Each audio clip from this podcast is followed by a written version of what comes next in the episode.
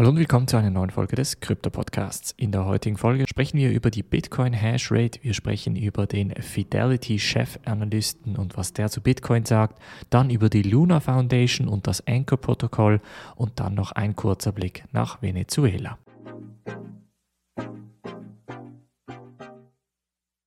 Springen wir in diese erste News Story und zwar handelt es sich um die Bitcoin Hash Rate, welches ein neues Rekordhoch erreicht hat. Und zwar sind es 248,11 Millionen Terahashes pro Sekunde, welches einen absoluten Rekord darstellt. Interessanterweise ist jetzt die Hashrate nochmal gestiegen um satte 31,69 Prozent innerhalb von einem Tag. Und das zeigt so ein bisschen, dass die Hashrate sich sehr gesund und unabhängig vom Preis entwickelt. Normalerweise sagt man immer, dass die Hashrate dem Preis vorangeht. Das bedeutet, dass der Bitcoin-Preis durchaus jetzt in eine interessante Phase kommen könnte, sollte die Hashrate weiterhin steigen. Es kann aber auch sein, dass es eine Art Reife des Marktes zeigt und dass die Hashrate ein bisschen unabhängig vom Preis sich entwickeln kann und dass die Leute halt mehr in Richtung Stabilität und weniger in Richtung Volatilität gehen würden. Und gestern Nacht hat ja auch der Super Bowl stattgefunden. Auch das hat den Bitcoin-Preis nicht groß beeinflusst. Trotz etwa fünf bis sechs krypto-thematisierenden Werbungen hat es den Bitcoin-Preis nicht in die Höhe getrieben. Übrigens werde ich die Kryptowerbungen vom Super Bowl auch auf der Discord-Gruppe in der Mitgliedschaft teilen. Dazu auf bluealpineresearch.com slash Mitgliedschaft mehr. Und als nächste News Story sprechen wir über den Fidelity-Bericht und zwar gab es da einen Marktforschungsbericht von Fidelity Digital Assets.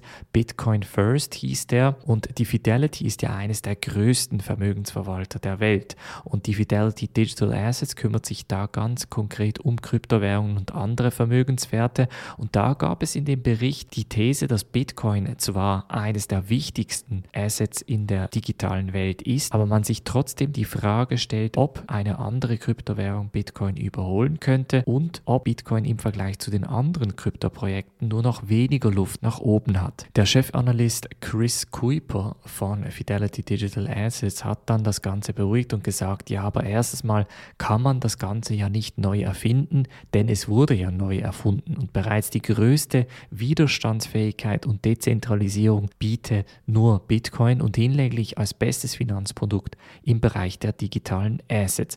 Und das sagt der Chefanalyst mit dem Blick auf Bitcoin und sagt halt nach wie vor, Bitcoin ist Stand heute auch rein historisch betrachtet immer noch das wichtigste digitale Asset. Ich sage ja oft, wenn ich Portfolios anschaue, immer wieder, dass rein historisch betrachtet wir eigentlich nur zwei Werte haben, die sich wirklich bewiesen haben und das Bitcoin und Ethereum. Natürlich gibt es immer wieder Altcoins, Natürlich bieten diese Altcoins entsprechende Gewinne, aber trotzdem müssen wir unser Portfolio so gestalten, dass wir schlussendlich rein historisch am ehesten auf Bitcoin und Ethereum setzen können. Einer der Altcoins, auf welche man auch setzen kann, ist natürlich Luna und die Luna Foundation hat jetzt gerade angekündigt, dass sie 450 Millionen US-Dollar in das DeFi-Protokoll Anchor stecken möchte. Anchor ist ja ein sehr beliebtes DeFi-Protokoll unter anderem in der Mitgliedschaft, aber auch im DeFi-Kurs, weil Anchor euch auf einen Stablecoin etwa 20% Zinsen generieren kann. In den letzten Wochen ist es allerdings dazu gekommen, dass die Ertragsrücklagen entsprechend gesunken sind und dadurch diese 20% Zinsen eigentlich in Gefahr sein könnten. Das kommt daher, dass der Markt eher bärisch ist und wenn der Markt bärisch ist, tendieren die Leute weniger Kredite aufzunehmen von dem Protokoll und das Protokoll funktioniert natürlich nur, wenn die Leute auch genügend Kredite aufnehmen.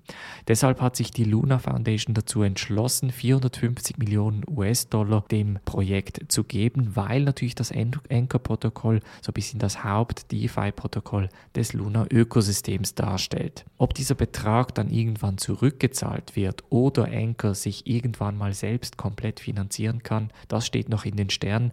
Mit diesen 450 Millionen Millionen US-Dollar sind zumindest die Gelder für etwa die kommenden neun Monate gesichert. Und als letzte News Story sprechen wir über Venezuela. Wir haben oft in den letzten Monaten über El Salvador gesprochen, aber auch Venezuela war vor einigen Jahren sehr, sehr interessiert an Kryptowährungen und gemäß mehreren Berichten hat sich in Venezuela im Jahr 21 doch sehr viel getan.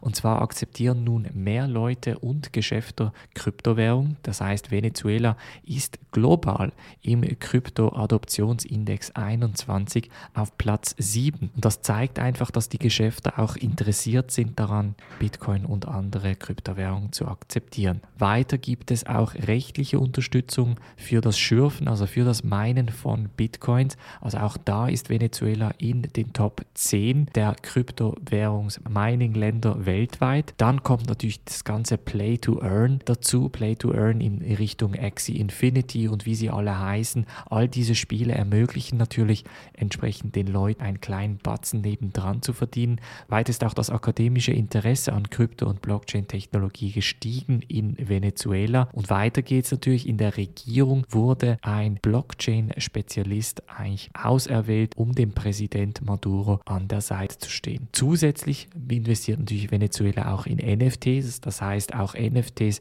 haben in Venezuela einen Anklang gefunden und zeigt so ein bisschen, dass Venezuela so ein bisschen sich auch als Kryptoland gar nicht mal so schlecht macht. Könnte es daher dazu kommen, dass Venezuela vielleicht als nächstes Land Bitcoin in die Bücher aufnimmt und als offizielle Währung anerkennt? Das wird sich zeigen in den kommenden Wochen. Venezuela hatte ja vor ein paar Jahren eine eigene Kryptowährung rausgebracht und war eigentlich nicht ein großer Fan von Bitcoin. Wird sich jetzt natürlich zeigen, ob sich das ändern wird. Das war's von der heutigen Folge. Wir hören uns morgen wieder. Macht's gut und bis dann.